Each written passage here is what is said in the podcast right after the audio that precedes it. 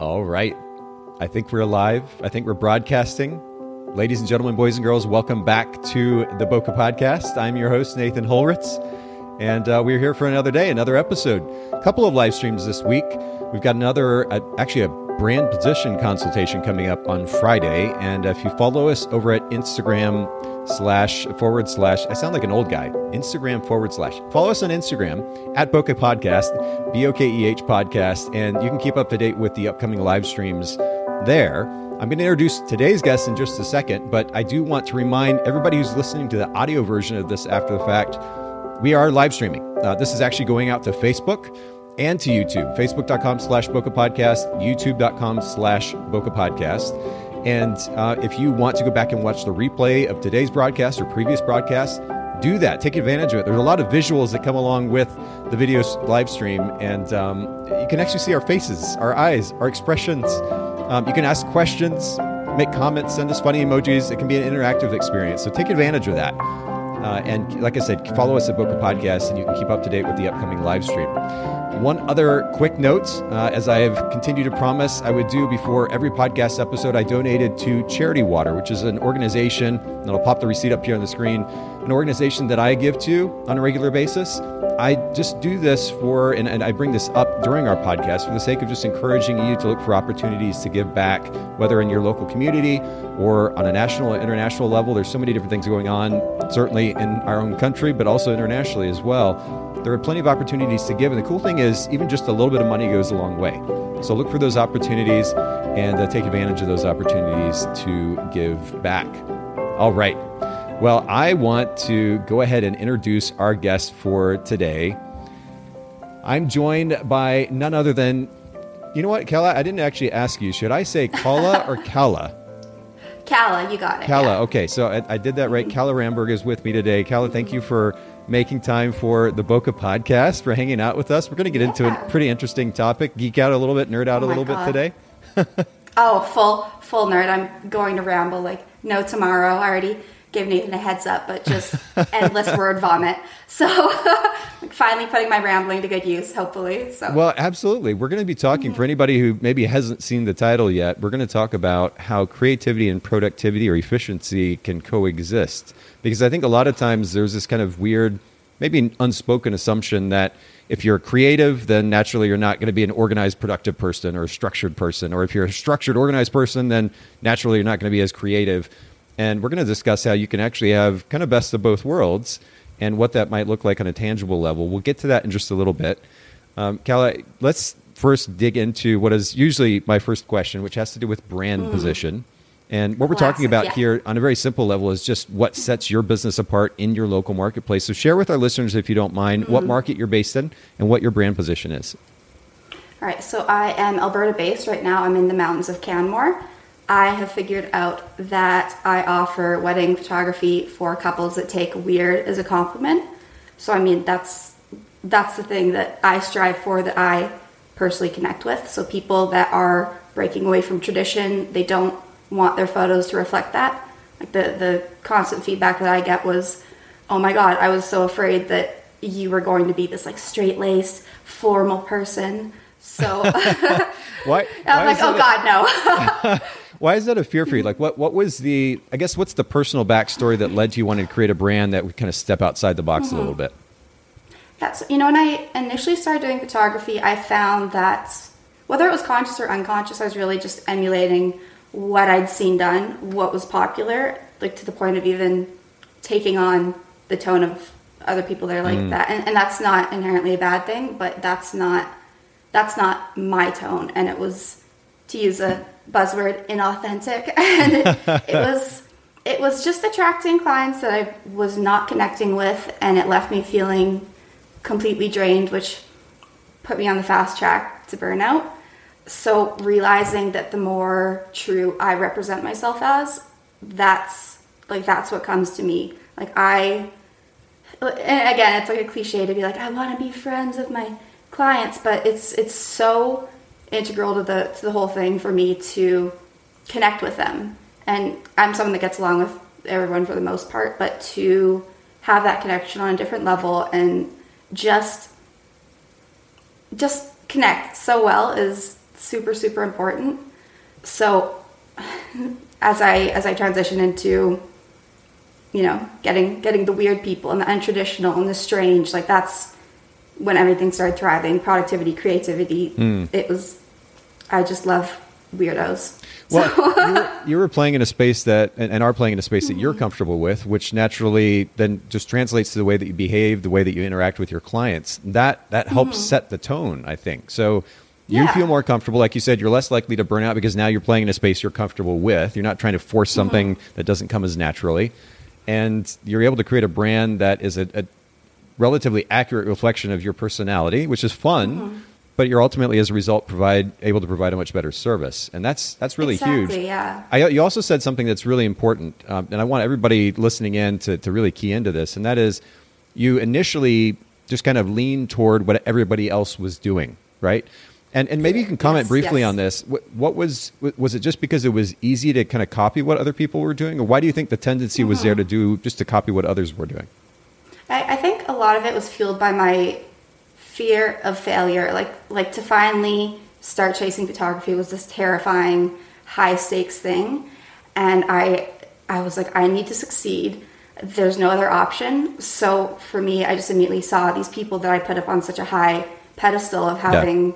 accomplished like accomplished careers and, and full bookings and i was like oh that's the way that's the path that i need to go on but that was not right for me at all um, and and and I just felt icky afterwards. You know, like I was representing myself as like cutesy and I'm a family photographer and, and dainty and gentle, but that's that is not me. And yeah. the more the more me I am, hmm. the better people I get, like match match wise. I'm not saying dainty people are, are bad, but I, I find it helps so much with the comfort level of my clients. Yeah. And comfort leads into having fun, enjoying yourself, and getting getting great photos. Mm-hmm. So I mean, it's it's it's letting the client be comfortable more than anything. So.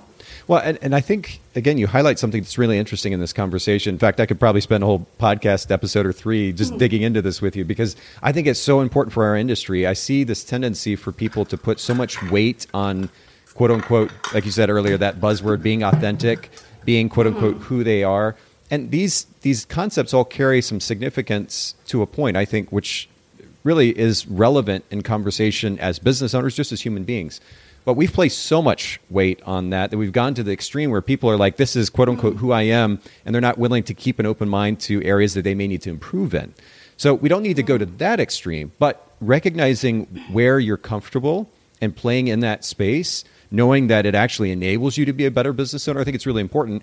I've, I've shared this or some version of this in the podcast in the past, but one of the things that happened to me a number of years ago is I, I realized when I would go to these large photography gatherings, I'd go to WPPI, big conference, and they had big parties, and I'd walk into this to these rooms, and I I had internally this idea of a person that I was supposed to be, be performative, basically, when I went into these rooms yeah. with large groups of people. And it ultimately became exhausting to me. Why was it exhausting? Well, because I was trying to be and, and again, I hesitate to use the phrase because it is so cliche right now, but I was trying to be something or someone that I wasn't. There was no need for me to go in and perform. Where I actually functioned really well was in one on one conversation, not being the center of a large crowd and performing for everybody and being the entertainer, but where I tend to thrive, still do, is in one on one conversation with people. And so, mm-hmm. if instead of trying to be this thing, trying to create this persona for the sake of being cool, the moment that I realized I was exhausting myself because I was trying to be this other person, and I set that aside and I started focusing what I knew I was good at, and by the way, happened to be also be more comfortable at. Oh my word! It it literally just took the pressure off, and I no longer was ended up in the space where I like had to leave the the party every you know 15, 20 minutes because I was just kind of exhausted from the process. Does that totally, resonate yeah. with you a little bit? On the the deepest level, I could like it, it rings so true of when you're in a situation like that and it is and performative is a good way to put it. You're putting in all this extra effort to build up this facade of what you want others to see.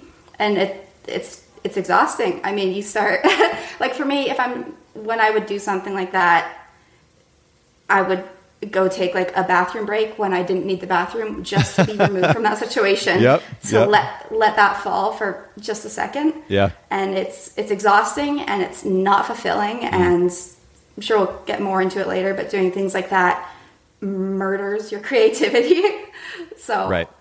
Well, I, Yeah. I have to give you props, and I'm going to actually share your, your website here for everybody who might be watching. Mm-hmm. And for those of you that are not streaming online, make sure you go check out Kalla's website. If you go to Kalla, K A L L A R A M B E R G, photography.ca. And of course, we'll link to this in the show notes at bokehpodcast.com. Mm-hmm. But you can see top of top of the website, top of the homepage, big text. You can't miss it when you land there above the fold without having to scroll. Wedding photography for couples who take weird as a compliment, and in that I mean, your face. it is truly in your face, and they, there's no there's no missing it. They don't need to go searching for it. It's not going to take them any time to, to realize who this person is. And certainly, I've not gone to a bunch of other photographers' websites that are saying this kind of thing. So immediately, you stand out. You've created distinction. They they have a mm-hmm. premise set for that potential relationship with you, and they can decide at that point even does this fit for me? I don't doesn't really mm-hmm. vibe with me, and move on. Or they can say, oh my word, I like this girl already. Let me work with her, and then they mm-hmm. continue that potential uh, conversation and ultimately book you. It, exactly. It's like right off the bat, there's this initial filter of like if you're looking for something that's not me, I think right off the bat you get the impression she's strange. Let's go the other way, which is great. Um, it, it's filtering out the people that are where I'm not the photographer for them, and I, the majority of the people that I've been or clients I've been getting lately say I connected with your website or connected with you or whatever it is like that's feedback that i get from the majority of people of is i really enjoy who you are and what you represent. Um, which which is fantastic. Also i'm sweating bullets because it was on my never ending to-do list of things to like revise the site before you like scrutinize it. I'm like oh god oh god. There's only so many things i can do. Oh no, we're, we're not judging here. Again, the compliments on, on having that brand position front and center, and it's a good example for everybody. I know that we kind of parked at this question here for a little bit, but for everybody listening in, mm-hmm. do go to Kalla's website, and we'll link to it in the show notes, kallarambergphotography.ca, and we'll also, of course, link to her Instagram. It's Kalla Ramberg Photography, and uh, we'll link to that in the show notes at bokehpodcast.com. And you know what? Here I was. I was actually demonstrating your site, Kalla, and Instagram, and then I wasn't actually on your Instagram and website. So we're doing that now for everybody who is Okay. looking at the live stream. I pushed the right button this time. All right, there we go. Now we'll bring it back to the conversation here. And um, what I want to do at this point is just kind of jump to next next question. These are technically supposed to be rapid fire questions. we always end up spending like half the podcast on them, but Yeah. Next question for you has to do with client experience. I, this is something I normally ask all of our guests because at the center of a successful business is one, at least in most cases, that is paying attention to client experience. What is a big idea, big idea driving the client experience for you in your business? I mean, right off the bat, listening to them and what they need is so important. Uh, the more that you can understand them and where they're coming from, what their personal love story is, I mean, th- the better. Everyone's is going to be different. You can't go into that interaction with this kind of preconceived, like, you can't have a template in your head of exactly what they need. Uh, listening to them and finding out what is important to them. I mean, even even down to the small details of what their their weird little quirks are. Like finding those things out has been huge in being able to cater and personalize their experience and what I do to be the best fit. Hundred percent. Like you can you can go into a wedding day with the idea of okay, I can get perfectly composed shots and this and that and perfect timeline, but the biggest takeaway for them is usually the the emotion of that day and the sentimental things and their personal experience, which you need the photos to reflect. And since it's different for everyone, you need to find out what what their weirdness is, what their quirks are. Super huge, which I I adore doing. Uh, Well, it's it's important to note. I mean, you highlight this fact that that we can't as many weddings as you've probably photographed. I, sh- I photographed hundreds myself over ten years, and I mean, just as human beings in general, like it's easy. We're, we're we're kind of wired to recognize patterns, right? And we immediately make assumptions internally, even if they're not they're subconscious.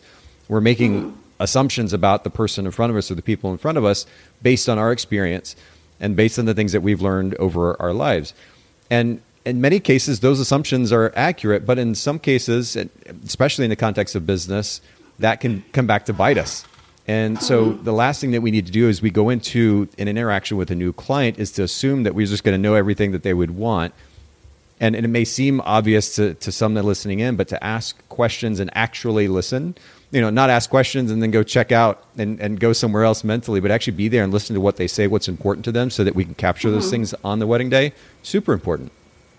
Yeah, like you could, you could go into a wedding day and technically or from a photography standpoint standpoint photograph it perfectly where you're getting all the shots and and all of these things but i think that can quickly turn into almost this like muscle memory of okay these are the shots that i want but you might not be picking up on the like the subtle nuances of their day and what things are important to them that you wouldn't know otherwise. Sure. Um, Important so, to ask those just, questions. Yeah. What would you say is an example? Because I, of course, this is this is a relatively commonplace concept. You hear a lot of photographers talking about asking mm-hmm. questions, getting to know the client, uh, but it is an important principle that doesn't hurt to reiterate. That being said, different photographers I think go about it in a different way. What is just give an example? One of the questions that you might mm-hmm. ask that kind of brings nuance to your understanding of what it is that they're looking for. Mm-hmm.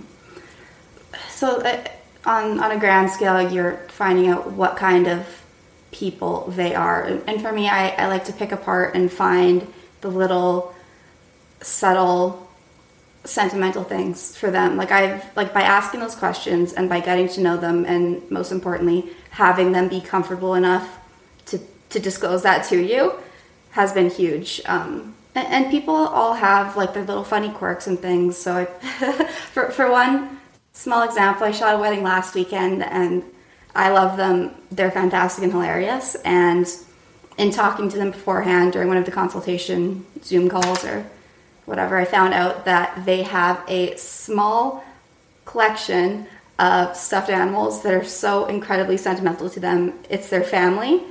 Uh, so we had them bring them to the wedding day. So their their kids were there. They're like these little stuffed cows. There are a couple of them, the Trudies. Uh, so I mean, incorporating them into the shots. Uh, so they have like a family photo with these things, and like that means a lot to them. Uh, they they love the photos and their experience, which makes my heart so happy. There's a, there's some good candid photos of them having a, a Trudy Trudy cow fight where they're throwing them at each other in the night, and th- those photos to me are hilarious and wouldn't have yeah. happened if I just went in with the idea of I'm going to work through my photography template or shot list and sure. just get these traditional things. That is not something that you would have guessed you would be photographing. No, but I love it. The stranger yeah. the situation that I'm in, the happier I am, the more creative I am. Like I want to coax out the weird in people if that's what is in them. So just extracting that weirdness is massive. Hmm.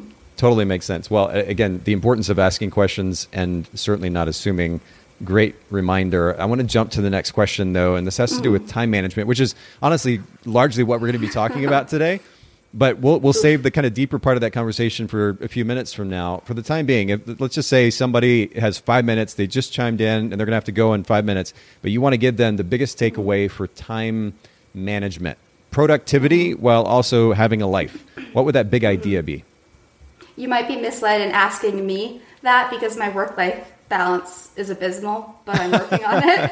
okay. Uh, oh God. Uh, so being intentional with how you're getting your fulfillment. For, for me, I could. I'm so fulfilled by doing anything photography related that I could work 50 hours in a day and hmm. be fulfilled. But there's different ways and different kinds of fulfill, fulfillment that you need to get that aren't work related, even if work is your passion and fulfills you so making sure that you make time mm. and, and mental space for doing things that fulfill you in another way and then figuring out exactly how you can do that yeah. another thing i'm working on i'm trying to practice what i preach uh, for me that looks like fully removing myself from the option of working going into no service disappearing into the forest like that brings me so much fulfillment in a different way than, than work in photography does so I have to set time aside for that and make sure that I do that.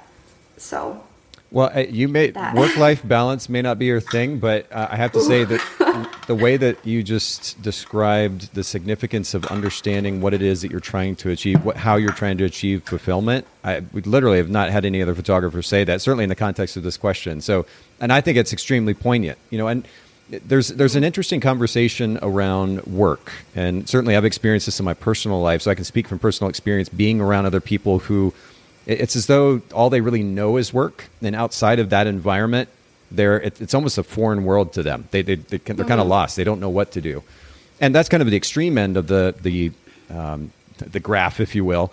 But you have to ask a question. I think as an individual, if you find yourself doing that, or just looking at observing other people what are they overcompensating for? Why do they feel like they need to be mm. busy all the time? Are they running away from something? Are they hiding from something? Uh, yes. That yeah. Uh, that at least just from the outside looking in, that is a question certainly that I ask. Uh, I would ask, and I think that we should ask ourselves too. If if we have a tendency of working nonstop, and somehow mm-hmm. at the end of the day we don't have time for relationships or even just to sit and breathe, or we can't mm-hmm. can't stand or can't handle being in the quiet on our own. Why is that? And and why is that um, why is that the the existence of our mm-hmm. life like why why are we bored otherwise? Yeah that's, that's a, that, that is such a good point too. Um, like that's the, something that i've been aware of with myself. Like i for a period was the person that for, for a long period that used work as an escapism and as a coping mechanism because the remainder of things like my life outside of work was squalor that I did not want to deal with. So, I mean, under the guise of I'm being productive and I'm hustling and I'm keeping my head down and working, I I justified being that person that worked all that all the time. Mm. And it's something that when you do it, you get praised. Like, oh my God, she she works so hard. That's incredible. But it, for me, it's it, it's easy to slip into using that as ignoring everything else. Um, yeah, and, and of course, it's it, we can't be quick to judge anybody because we don't know what's going on underneath. But I, that's just a, that's kind of a question that comes to mind. What what is being uh, run away from, or ignored, or compensated for mm-hmm. by this obsession with work? And you know, at the end of the day, I know again from personal experience that certainly relationships, personal relationships, whether it's with friends or family, suffer when we don't prioritize them, when work becomes the priority consistently. Mm-hmm. Um, we certainly have uh, put ourselves in a position where physically, mentally, psychologically, we can burn ourselves out if that's literally all that we do. And um, so I think just looking for, I mean, I know that so called balance is going to look different for everyone, but being really clear about where our motivations are, motivations lie for how and why we spend our time the way that we do that's a super healthy question, and I'm just I, am gonna we'll leave it at that because we could spend a lot of time here. I, am just I'm just glad that you brought it up. I think it's a really healthy question to ask, and it's a healthy effort mm-hmm. on your part, certainly to try to be intentional and doing what you do, understanding what is motivating you. I think that's that's really really incredible. I'm glad that yeah. you highlight that. I've got one other question for you before we dig into our main mm. topic at hand, and that has to do with a favorite book. Um, mm. And and this is I, I, mean, this could be a personal book, this could be a business book, maybe a combination of both. Um, is there a book that comes to mind that's made a big impact in your life? There is one that jumps to mind, and admittedly, and unfortunately, I haven't made the time to do as much reading. Like for me, it comes in spurts. Like I can, I can be an avid reader and hyperfixate on reading and burn through a book in a couple of days, and then yeah. not touch one again for months. Um, so, so for me, it's kind of a couple different things. Like the the first one that first book that I read and connected with after a few years of not being able to sit and focus and and read and make time for it was The Power of Now by I, am gonna butcher his last name by Eckhart Tolle. Eckhart Tolle, yeah. Thank you. Yes. Um, for me, that that was the first. It, like, it came at such an important time where I was trying to learn mindfulness and self reflection. So, in that period of time, I connected with it so deeply. So, that in conjunction with journaling, like for me, when I, I love reading books like that, and then at the same time, journaling and, and finding a way for that to relate to me and how it can how I can use that to help myself. So it, it, it just looks like squalor when I'm reading, there's like highlighters everywhere and like there's pens and journals and yeah. I'm just like frantically reading. Um, but that that was the first time where I realized that you can slow down and focus on where you're at instead of living so far in the future that you're not experiencing now and not dwelling on the past to the point where you're not you aren't living you're Yeah. You're either living in the past or in the future and never in the moment you're at which is all that you ever have as cheesy as it is there's going to be a lot of cheese today be, that's so But- so much cheese this is this is important. And by the way, I pulled this up for anybody who's just listening to the audio. Uh, I pulled the the book up on Amazon, "The Power of Now: A Guide to Spiritual Enlightenment" by Eckhart Tolle, and we'll link to it in the show notes at bokehpodcast.com. Little side note, actually, we haven't talked about it in a little while. If you go to bokehbookshelf.com, for everybody that's listening in or watching, we actually have a a list of the most popular books here on the Bokeh Podcast, and you can check that out at bokehbookshelf.com. But that being said, uh, I, you know, just to kind of come back to the conversation, Kalla, we when I when I take time to meditate, one of the things that happens when I'm you know, it, naturally in, in the meditative process, at least for me anyway, I'm sitting down in a quiet room, back up against the wall, and when I close my eyes, eh, my my meditative process usually intentionally is to see thoughts in and then out, and repeat that over and over again to a point where you kind of mm-hmm. uh, you become centered internally, and it's uh, it's an incredible experience. I learned it through a book called The Untethered Soul by Michael Singer. But Okay. sometimes there is there's significant value for me, especially if I'm going 100 miles an hour and have done so over a number of days, and I'm just I'm just kind of burnt out. To sit in the quiet, to be, to close my eyes, and just kind of just kind of be there, mm-hmm. not try to do anything. My brain's like, oh my word, I finally have the space to process what in the world's been going on for the Yes. last two weeks. And it starts to do that and it starts to organize and filter and, and kind of process through some thoughts. And it's just a mm-hmm. good reminder for me that, to your point, we taking time every once in a while to just be here right now and stop trying to run a race and get to the next thing all the time. It's massively beneficial, certainly for our personal lives, our mental health, and, and ultimately for our business as well.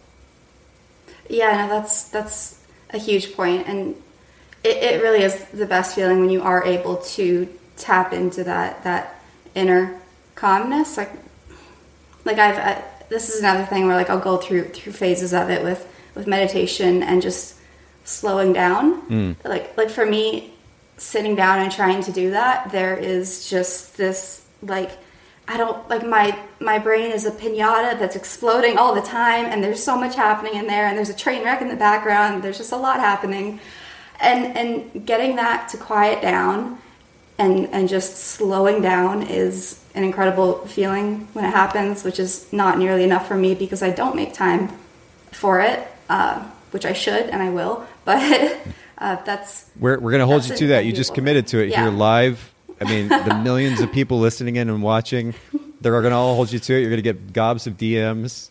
Watch out. That's a that's a good way to measure DMs. A gob. That's a, that's a good unit of measurement. You like that? You I was that? hoping for a, a- like a bushel of DMs or a, a trough full. Something. Well, we're going to link to this book in the show notes for everybody listening in. Just as a reminder, as you said, to take time to just be. Um, and it does sound cliche, but you know that's the funny thing about cliches. A lot of times that there's significant truth to them, and a lot of us just talk about the, the cliches. We never actually live them. And when we actually take the time to live them and apply them, implement them, it's amazing the difference they can make. So, Yes. thank you for that Like cliche- reminder. yeah, of course. Uh, one quick thing: cliches are usually a thing for a reason, and just from the most basic, simplified perspective on the outside, it's like, Yeah. oh, that's cheesy. I hear that all the time. That's stupid. But generally, there is a way to dig deeper into that and find the the real applicable meaning on a like the, they're usually true. They really are. Yeah, yeah. Mm-hmm. I, I actually forgot to ask you one question. I'm going to jump to this and we'll get into our main topic for today delegation and outsourcing. And it usually falls hand in hand with the conversation about time management. This is an important topic here on the podcast for multiple reasons. I mean, this podcast is largely about building a sustainable business, which means working intelligently and having a life, having some kind of work life balance delegation plays an important role in that. And so I'm curious if this is something you've experimented with, you know, whether you're delegating emails or editing or album design or accounting or anything in your business. What's that been like for you?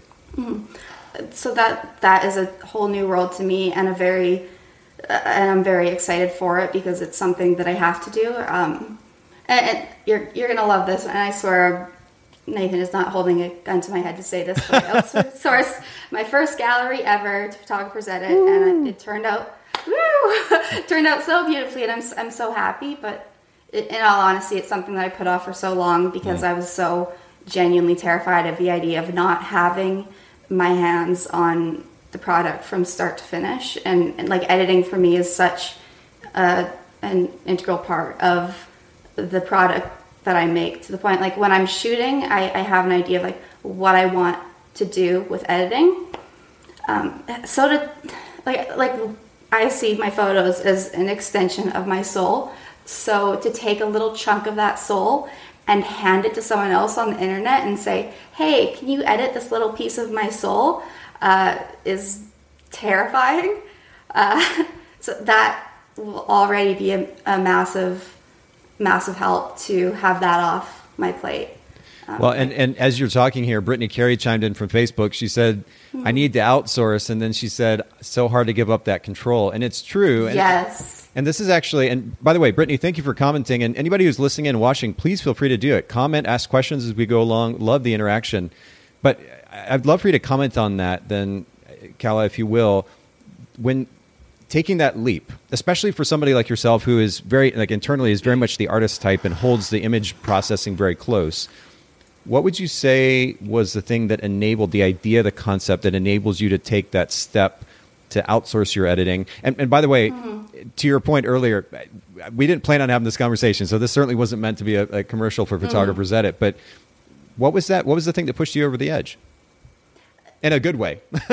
yeah, in a good way. I mean, pushing me over the edge is a good way to phrase it because I think initially it was out of necessity in terms of the workload that I have and the amount of time that exists in a day period, it was not feasible to do that.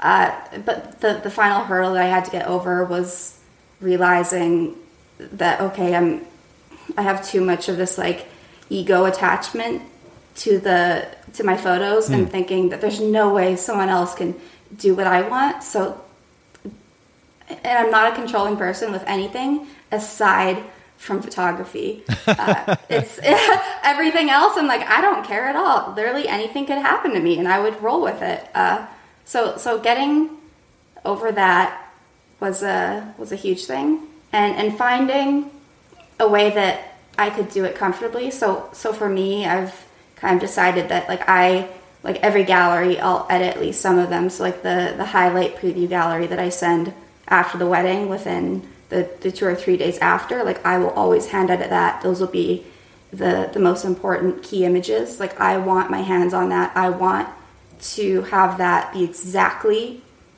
as I envisioned and as I want. Um, and, and from there, once it's passed off to the editing team, I think they can see that and see what I want the rest to look like. Yeah. Uh, so, like the idea of being completely completely removed from it still scares me a sure. little bit uh, especially because my editing style does vary so much, and that's something I've intentionally done. I never want to stick to one look or preset or one trend, which is a whole whole nother thing I can tangent on for 17 consecutive years. I want the photos to be timeless and not just trendy. I want people to look back and it'll still be a good photo. Um, and, and, I want it to be personalized to the client. I want it to reflect exactly what their day was and just them as a couple. And that's going to be a little bit different from everyone. Uh, I, well, I, can ramble about that whole thing. you got some encouragement from listeners too. Patrick said, "Thank you, Kalla, for being so brave and vulnerable with our photography community. Thank you, Nathan, for a Patrick, great podcast." Hell yeah, thank you, Patrick, Aaron, two first names. Good for you. It's awesome. It's a lot of and, first then, names. and then Brittany yeah. says, "Ah, yes, the fluidity of style. That's what scares me. Uh, with the outsourcing, will still or will it still represent mm-hmm. my style?" And you actually make an interesting point uh, in that conversation, though, Kalla, which is that you processed a select number of images first, and our team is then able to use that as a point of reference when they process the mm-hmm. rest. And that's something that a lot of our clients do. They'll process, you know, whether it's for a blog or social media or otherwise, a sneak peek. They'll process a few, mm-hmm. and then they'll just flag those images when they send us their Lightroom catalog, and our team can match mm-hmm. that editing style very effectively, actually. So I'm yeah, glad which, that you highlight that. Yeah, yeah. Like as one last little side note, again, please just mute my microphone if you want me to shut up. I can I'm not a subtle person. just just mute Hey, the microphone. Um, we, we actually don't talk a lot about photographers edit here, so we'll let we'll let you be a commercial for PE today. yeah, I'll just be a, a shining neon billboard for photographers edit right now. Not Literally. I think you actually do. You have a light shining from underneath, like a, a from underneath. Uh, there's like a little bit of a light over there because I'm right next to the window, and like as the sun comes around, I slowly just get baked by the sun. oh, so and it's actually coming in the window and reflecting off. Oh yeah, yeah. I guess the sun's coming out now. Yeah. So like, yeah, you're getting like highlighted this- there. yeah. You got a glow or something. Or I'm just like nervous sweating, and it looks like a glow. No, totally fine. Uh, Please yeah, to- continue with what you were going to say, and then we'll jump to our main topic. Yeah, uh, to, to jump back in, like for me, edit edit style varies so much, and it impacts the photo so much. So I mean, even for one full wedding day, I like I like to have a cohesive look, but it's going to vary so much. I mean, 11 a.m. ceremony in the bright sun is going to look different than the 10 p.m. dancing at night, or when you're getting ready inside a building. Like it's a it's a different light, it's a different mood, it's a different moment. I I, I want how the photo looks to represent that, and I don't think that you can force it into one little box of a preset that you decided beforehand like like I'm not I try not to be all over the place with how everything looks like I want the cohesion but it's it, it varies a lot like there's so many things that happen during a wedding day in, Sure. in different settings so Yeah, well, I mean, one of the things, and our team is super talented. So the fact that they're able to, to go through and mm-hmm. match your image editing style through a day, if, if you're giving them examples from, let's say, the first part of the day during the preparation, and maybe another set of examples for the ceremony, another for the portraits, another for the reception, mm-hmm. then our team can use those as a point of reference, if even, even if the editing style is kind of shifting throughout the day. But the key is being super clear with, with our team up front with examples and then in instructions what it is that you're looking mm-hmm. for. And if, as long as you're clear about that, and I say not you, Kalla, specifically, but for everybody listening in, as long as you, the photographer, are super clear about what it is that you're looking for, our team can match that editing style and they're super great at it. So I, I appreciate the, the shout out, the, the plug there, Kalla. And um, Brittany and uh, Patrick as well for your, your comments. And Brittany, we're, we're here. We got you. She says, as I'm hunched Yeah, over editing right now, this is fabulous. So. I, I I look like the hunchback of Notre Dame because I'm a slave to Lightroom so I Brittany look at me. What you're gonna do you're gonna straighten your back right now and you're gonna have good posture. Just stop as you outsource over. your image Yeah. your image editing to photographers edit. Yeah that's great. Okay well i want to i want to keep going here in this conversation um, because we got about 20 minutes or so here. Let's let's dig into kind of our main focus today which is how creativity and productivity can coexist. And it sounds even the title itself sounds a little bit nerdy i have to admit but again, I think there's this kind of weird assumption, maybe unspoken in some cases, that those two concepts can't coexist. It's kind of one or the other. You know, you talk to the average creative, and it's like um, it- you have the like super messy desk and office and workspace, but then they just produce these beautiful images, and then you see this super like organized, structured. Neat working space person, and they they're awesome with the business side of things, but their images are like, yeah, they're they're fine, they're good enough. Um, and that's kind of the assumption, the stereotype, right? But what really started our conversation today, I posted a quote a little while back. And this is actually from Neil deGrasse Tyson, who's an astrophysicist, um, I, I believe. Uh, Joe Rogan had him on the podcast. But he said, if you want to become more creative, become less productive. If you want creativity to become a fundamental part of your life, then you're going to have to not get stuff done at some point. And you responded to that, that quote that I'd posted on, on my stories, Kalla. Share just big kind old ramble well, share just share your gut response to that, and that'll kind of set us up for the conversation at hand. Yeah, so my, my gut response is a lot of the time when people talk about having creativity and productivity coexist, they, they kind of talk about it as like, oh, like, can they? Should they? Like, aren't they separate? Uh, for me, I, I think it's not, not only can they go together, but they should. And I think there's huge benefits that you can reap from infusing them together because it, I, really think it's this feedback loop of they fuel each other when balanced properly. Uh, and, and if you're only focusing on one, the other will suffer. But if you can find a way to combine them and have them benefit each other, it's I, I think it's a massive thing. It's a massive win, really, right? Why do you think, mm. though? I mean, there's a tendency in our culture. We we know this. We see this almost on a daily basis, whether it's in politics or otherwise, for people to go to one extreme or the other, right? So why do you think mm. there's this assumption almost? And again, it, it's some, it's in some ways, I guess, kind of unspoken, but that it's either one or the other. Where does that extreme thought process come from? Mm-hmm. I, I think there's just in general such a separate view of productivity and creativity. Like even the word productivity kind of has this connotation of putting your head down and, and grinding and the hustle culture thing, which just makes me die inside because it sucks so much ass. Uh, like toxic productivity is a thing. Uh, and, and again, like a lot of people separate that and think I need to put my head down and work, and, and maybe I'll sprinkle in a little bit of creativity with something else. But if you're focusing way too much on being productive and working and grinding, you're going to neglect the creativity. And when you don't have creativity, your productivity will suffer. You, like you, you can be creatively productive. Uh, like for, for me, I know that I need to avoid feeling stagnant in my work, like it's an absolute plague. I, if if I'm bored or falling into routine with my photography, it will suffer. So I I personally focus as much as I can on tapping into that creativity and bringing it into how I'm being productive. Sure. Um, Well, you actually, in fact, if you don't mind, I'm just going to read what you said to me on Instagram because Mm-hmm. it, it's it really sums this up your, your position on it pretty brilliantly.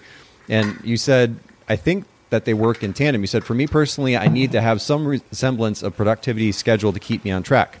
A brain in motion tends to stay in motion. Productivity and accomplishing things gives me this feeling of flow or momentum in my life that translates into the creative part of me as well. It seems like a fine line where I need to practice both and not neglect the other. I've gone through periods of sheer nonstop productivity, which inevitably leads not only to burnout in every way possible mental, emotional, spiritual, professional, but also depletes my creativity. I think that when you're so consumed with productivity and accomplishing tangible goals, it takes up the mental space that could otherwise be left open. An open and unstressed mind, and I, I love this, is the perfect environment to foster a healthy imagination which I believe is the root of creativity. And you see this with people who are so obsessed with work that they don't really exist in any other space, and that imagination is non existent, largely non existent. You try to have a conversation about, with them about anything else, and it just kind of it can just fall flat, right? Because their brain hmm. doesn't function any other way. All they're thinking about is work all the time. They don't give the space for imagination and then ultimately creativity. So I, I think you make an interesting point there. Hmm. But then just finishing up what you said, uh, you said you don't, or you just don't have the full mental space for creativity if you're fully consumed with productivity. You can give the mind things to do by being productive, or you can give it space and let it come up with things for you to do. So overall, I think that they can and should coexist, but it's dependent on the person what balance of productivity and doing nothing, allowing creativity should be. You you talked about how productivity and accomplishing things gives you a feeling of flow that then translates into the creative. Can you explain what that looks like tangibly, just practically, like in a day to day basis for you? Hmm.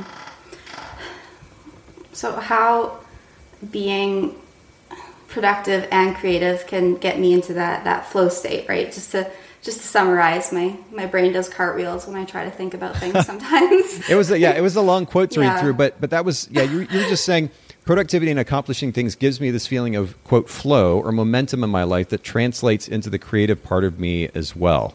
So I'm just curious if you mm-hmm. could kind of explain what that looks like on a day to day basis in your work. Mm-hmm. the, the big thing for me is making sure that the ways in which I'm being productive aren't draining me. So very specifically, I recognize that the types of things that I was doing under under the guise of productivity that was leaving me burnt out. For a small example, like I realized I don't love doing family sessions and like that's not my specialty. It doesn't resonate with me to the point where I would be just not not dreading it's a harsh word but just genuinely not looking forward to the majority of family Sure. sessions so That's fine. We all have our preferences. yeah, so I, I i stopped offering that and like i do sometimes still, but it's something that I don't push for. I completely took it off my plate, erased it from my website. I don't represent myself as being that because that after afterwards I would just feel drained. It felt like work. Um, right. Yeah. Brit- and, and Brittany I, says family sessions are my biggest struggle, and it sounds like mm-hmm. you can relate, Cal. You know, it's interesting what happens with stress or struggle is it does. I think it's that kind of fight or flight response um, that our that our bodies. I mean, as humans, we tend to respond in stressful situations in that way where our mind is just goes into this hyper focus mode and trying to kind of survive and make it through and it doesn't give space for creativity it doesn't give space mm-hmm. to just mm-hmm. sit and be and to come up with ideas and and ultimately create especially as a photographer so i'm not surprised that that was the state you ended up in so you're you're saying you know what i don't have to be productive all the time i don't have to shoot everything i'm going to focus on the things that encourage well, mm-hmm. first of all, that make me excited, they make me happy, which then naturally encourages creativity. Does that do I understand yes, that right? Yes, one hundred percent nail on the head. Uh, initially, I would blindly say yes to any job or or anything at all, and I found that it was crushing me and burning me out, and which which for me burns out my creativity and then my motivation flies out the window a million miles away, never to return. Uh, it, well, it did return. It's a boomerang, I guess. Um, uh, but and it's such a murky thing when you take something that's inherently creative or an art or your passion. So for me, photography, and then to make that into your job and into your income, and it can be difficult. It well, it can be really easy to slip into doing it out of obligation, which removes the fun, which can remove the creativity. And I think once you're like sucking that creativity out of uh, photography, it's like I fast tracked myself to, to burn out incredibly quickly because I was yeah. doing those things that just squeezed the, the passion out of me and just sure. burnt out. Didn't have room for creativity, didn't have the mental space or the drive to do it. Yeah. It was just, okay, I'm going to go there and click a button and put on that act and it it was exhausting and, and sure it was being productive, but it wasn't being productive in a way that fulfilled me and that utilized my creativity. Um, well, it's interesting to, I mean, we could go real deep with this one and spend a lot of time oh, here yeah. as well. But you think about the, the number of people in our culture, we'll just take American culture, for example, that, that are constantly looking for escapes from their life. They, like they need an escape. They need, whether it's TV or their phone or otherwise, they need to not be here and present. Like we were talking about earlier with that book, The Power of Now. They're not comfortable just being here right now because mm-hmm. frankly whether they're they're realizing it whether they're conscious of it or not they're just not happy with their existence they constantly need an escape. And and you know, unfortunately, I guess not everybody's lucky enough to have their their to, to run their own business where they get to control and decide on everything. And and certainly there's some wonderful advantages to that. But at the end of the day, if we are in a state of frustration and boredom, then the last thing that we're going to be in that that case is well certainly happy and as a result creative and so I'm wondering, maybe just on a practical level here, as we're finishing up our conversation, can you share a few ways with our listeners, especially based on your personal experience, that our listeners, photography business owners, can figure can can ultimately have both that productivity and efficiency, mm-hmm. also be creative as well. Because I. I mean, from personal experience, I know that productivity, efficiency, and creativity can coexist. And in fact, one enables the no- another. For me, it creates, if I have structure in place, it ultimately enables me, me the life, that the, the flexible life that then gives me the space to be creative. I do have time to sit and to think and to come up with ideas and to plan it, my version of creativity is not with a camera right now. It's coming up with ideas and and planning for my various brands and working on ideas that will enable my team to be able to carry out you know our mission collectively. That's how I create. That's what creativity looks for looks like for me. But I don't have that freedom in that space unless I'm intentional with the structure that enables the productivity and efficiency. What does that look like for you as a photographer, and what do you recommend to our listeners?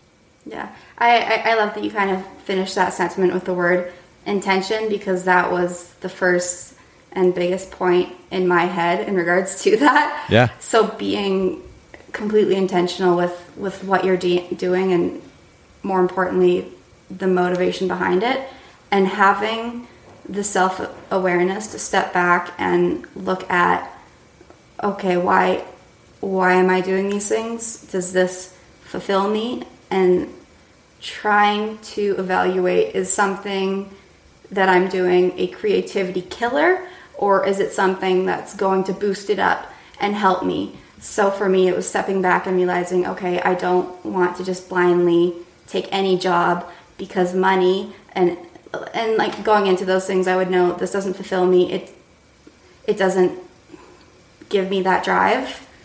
So and, and i guess the next kind of point is trying to not only balance productivity and creativity but infusing them so putting creativity into my work and making sure that i'm running away from stagnation as as quickly as I can and running towards the things that that give me that spark and give me that drive. And, and for me, if I'm at a session or doing a shoot and there's something fun or new or unusual or exciting, uh, like I would absolutely call that a a flow state. You get into this mode where you're thinking creatively, creatively, and and with that, I'm way more productive. Like if I was shooting the exact same thing, like back to back to back to back, I would shrivel up and die inside, hundred percent. Like always looking for new ways to put creativity into your work to keep it fresh to keep you evolving i, I never want to get bored with what i'm doing and it, I can keep rambling forever and ever. Well, would you ever, say, I mean, as a principal, you know, we, we, you talked first about the the importance of being intentional, both in what you're Mm-hmm. doing and why you're doing it, and I think that's important. Again, that's something we could spend a lot of time on, but that's a massive, massive principle that we really could just stop on. Like that, that in and of itself, I, understanding on a bigger picture level what is motivating us as an individual, and as a result, then our choices as a business owner and as a photographer and then how we're spending our time. This is such an important conversation. It's one that comes up quite a bit here on the podcast. But then adding, I mean, would you would you sum up the point that you were just making with the word variety, or is that too simplistic? I mean, infusing variety in your day to day workflow for the sake of minimizing boredom and encouraging creativity. I, I use the word variety for it for sure. I mean, variety is the, the spice of life, and you got to keep your life spicy or it gets boring. So, variety and new things and always evolving are just so pivotal to it. Um, like in a, in a practical way, for me, that looks like coming up with fun new ideas to try and like a huge thing, which I guess would be kind of a third point. It gets murky because I ramble and everything becomes one big point. I'm just a run-on sentence of a person with no punctuation, like No maybe like 50 commas. But but I, I, a, a practical way of doing that is making time to do, especially like un, unpaid shoots. Like you have a fun idea, make it happen, collaborate with other people. That that is a huge thing. I I get so much fulfillment and so much drive, and it just sparks the creativity if I'm doing like a, a fun collaboration or getting involved with, with other people and coming together to create something new and something exciting that you wouldn't be able to do by yourself otherwise. Uh, even even if that looks like just forcing your friend to be a model. I've, I've stuck a lot of my friends in wedding dresses and had some some fake weddings before because I'm like I have this idea that I want to try. I'm gonna stick you in this dress that I got at Value Village for twenty six dollars. It's a little dated, but it'll do. Yeah. And just running around and doing something that will bring that creativity back, that will get that spark back. You cannot let that spark die. If if you got into photography because you love photography like most people do, you can't let it just slip into becoming work. I, I'm I'm a firm believer that you can do what you love for work, but it is a tricky thing to balance. But to bring that intentionality into it can help you to achieve it. I really, Yeah. I really think that you do. I, I can't imagine living a life where I'm doing a job that I hate. Well, Not to, anymore. to go back to your first point, though, I think starting with that that so-called intentionality, being clear about what it is that you're trying to achieve, will then enable you to be intentional about how you're spending your time day to day. It's I think a, a lot of times for photographers, it's the photographers that are just functioning haphazardly on a day to day basis, just kind of reacting to whatever's happening in front of them. Those are the, the photographers who end up losing the creative side because they're so caught up in just busy work and the busy work of mm-hmm. reacting to whatever's in front of them rather than, to your point, Kalla, being intentional about what it is that they're trying to accomplish and be clear about that. Taking the time to actually write it out or you know put it in Evernote or whatever they need to do, but being clear about that idea or those ideas, and then figuring out what the next steps are to accomplish those ideas. Mm-hmm. That will enable them to be very intentional and ultimately structured in their day to day activities. But the cool thing about that then is it will then make space and time for the creative side because now they're not just constantly carried away with reacting to whatever's going on in front of them and just hoping to kind of make it through. They get the stuff done that they didn't know that they need to in order to achieve these goals. And then you get to the second and third points that you make. One, which is to implement variety in your day to day workflow. And then, and then third, to try new things as well. Uh, Which, oh my goodness, trying having new experiences as an individual, as a photography business owner, you're right. It does add spice to life. It makes it interesting, and you never yeah, know then what spicy. Yeah. well, you never Yeah. know what ideas that that will then ultimately generate uh, for the business owner and, and for the individual for that matter. So these are good reminders for, for all of us. And I, I appreciate you kind of sharing your perspective on them. Yeah, of course. And just as like a side note to kind of tag on to what you said, if you're uh, like, it, it's great to have that ability to do an unpaid, fun, creative session, especially if it's something that you want to get more of. And even when I, in the back of my head, know I have so much to do and and sessions coming up and a, an obscene amount of stuff to edit, I know that if I set that aside for a minute and do something fun, something creative, that ultimately my ability to be productive with all of those other things will will benefit. Like I, I benefit more from making time to do a creative session once in a while than I would just sitting down and burning through edits and doing website and doing marketing. Like I, you need to be intentional with doing those fulfilling things for sure. Yeah, that's very, very true. I, I mean, this is this is a good reminder for all of us, myself included, and I, I'm certainly going to continue to strive to be more intentional. Brittany says, "Yes, the creative shoots allow me to come back to the daunting projects I get creatively blocked on." Yes. and yeah, it really does. It sparks that creativity, and sparks ultimately, I guess, inspiration, ideas, new ideas, and that's huge. That's that's a really big deal. And and you know, finding again, being intentional up front for the sake of creating a, a, a, a, a workflow that enables us to accomplish the, the kind of the day-to-day tasks, the things that need to get done. Um, creating an efficient workflow and systems, putting those in place, then giving us the freedom to have the space to do these things that will encourage and enable creativity. Super important. And again, I appreciate you making time to kind of share with all of us today. I, I, I have to actually jump back here too because uh, Tanya earlier said, Tanya Lynn said, I love outsourcing for color correction. I drive myself crazy obsessing over skin tones. Photographer's edit is amazing. I had a few quick personal touches to the images when I get them back. Easy peasy. So efficient. You guys rock. Thanks for the shout out, Tanya. I really appreciate that. I really appreciate all the engagement today, too. I mean, all this conversation, questions, Oh comments, yeah, everything. Tanya, let's be friends. Brittany coming in hot with the conversation. Get her on the podcast. Absolutely. We should. We should. But Callie, I really appreciate you doing this today. Remind our listeners, just one more time, if you will, your website and Instagram, where they can follow you online. All right, so on Instagram, my name is Kalla Ramberg Photography. So that is K A L L A R A M B E R G Photography. Uh, website exactsame.ca. It's Canadian. Represent. Uh, th- those are my my two main things. I, I will say my my Instagram stories are where I shine. Okay. I hate making reels. Instagram stories is where they're at. If you Perfect. to see me being an idiot all the time. well, thank you for making time for sharing with all of us. Thanks for everybody who jumped in the comments and, and, um, and added to the conversation as well. We'll put all the show notes at bokehpodcast.com. Thank you, everybody, and have an absolutely wonderful day. Thank you for having me, Nathan. I can't believe someone wanted me to ramble. It's our ah, oh my god. Thanks for thanks Thank for you so sharing with the community.